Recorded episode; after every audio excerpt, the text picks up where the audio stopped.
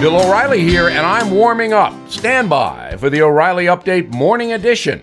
But first, Support for this podcast comes from Wild Turkey Kentucky Straight Bourbon Whiskey. Let's tune in to their one on one with Jamal, a real bartender from Old Fourth Ward in Atlanta.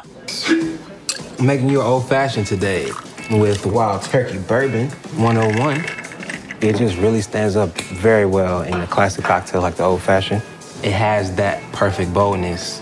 Wild Turkey. Wild Turkey Distilling Company, Lawrenceburg, Kentucky. Copyright 2020, Campari America, New York, New York. Never compromise, drink responsibly. on this Monday, I am hoping this week will feature a presidential debate between Donald Trump and Joe Biden, of course. It's supposed to be at Belmont University in Tennessee on Thursday evening. It should happen for the good of the country. I don't know if it will because the Biden people really don't want another debate. They feel they've got this election locked down. They feel that another debate can only hurt them.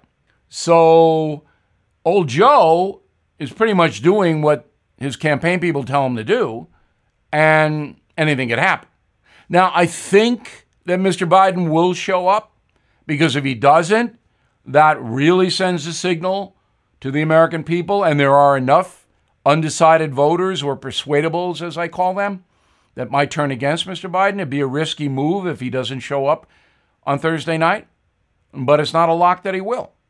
Now, Donald Trump has got to avoid being Donald Trump. He can't be bombastic.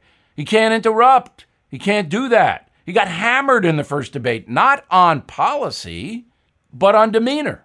So, Mr. Trump, after his COVID experience, has got to be a little bit more humble if he wants to gain, especially among women.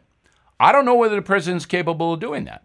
We all know who he is, we all know what he does, but he's got to bring it down if the debate takes place on Thursday.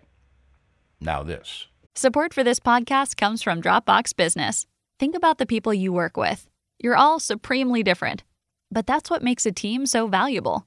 Different skills, different backgrounds, different ways of thinking and working. So why force everyone to work the same? Dropbox designed a new kind of workspace, a space where whatever works best for you works best for your team, where every file and app connect. Tasks not only assign work, but also help organize it where you can create new decks, spreadsheets, and even launch video calls without ever needing to leave your workspace. That's Dropbox Business, a space for teamwork your way. Try Dropbox for your team at dropbox.com slash teams at work. That is the Morning O'Reilly Update. More analysis later on.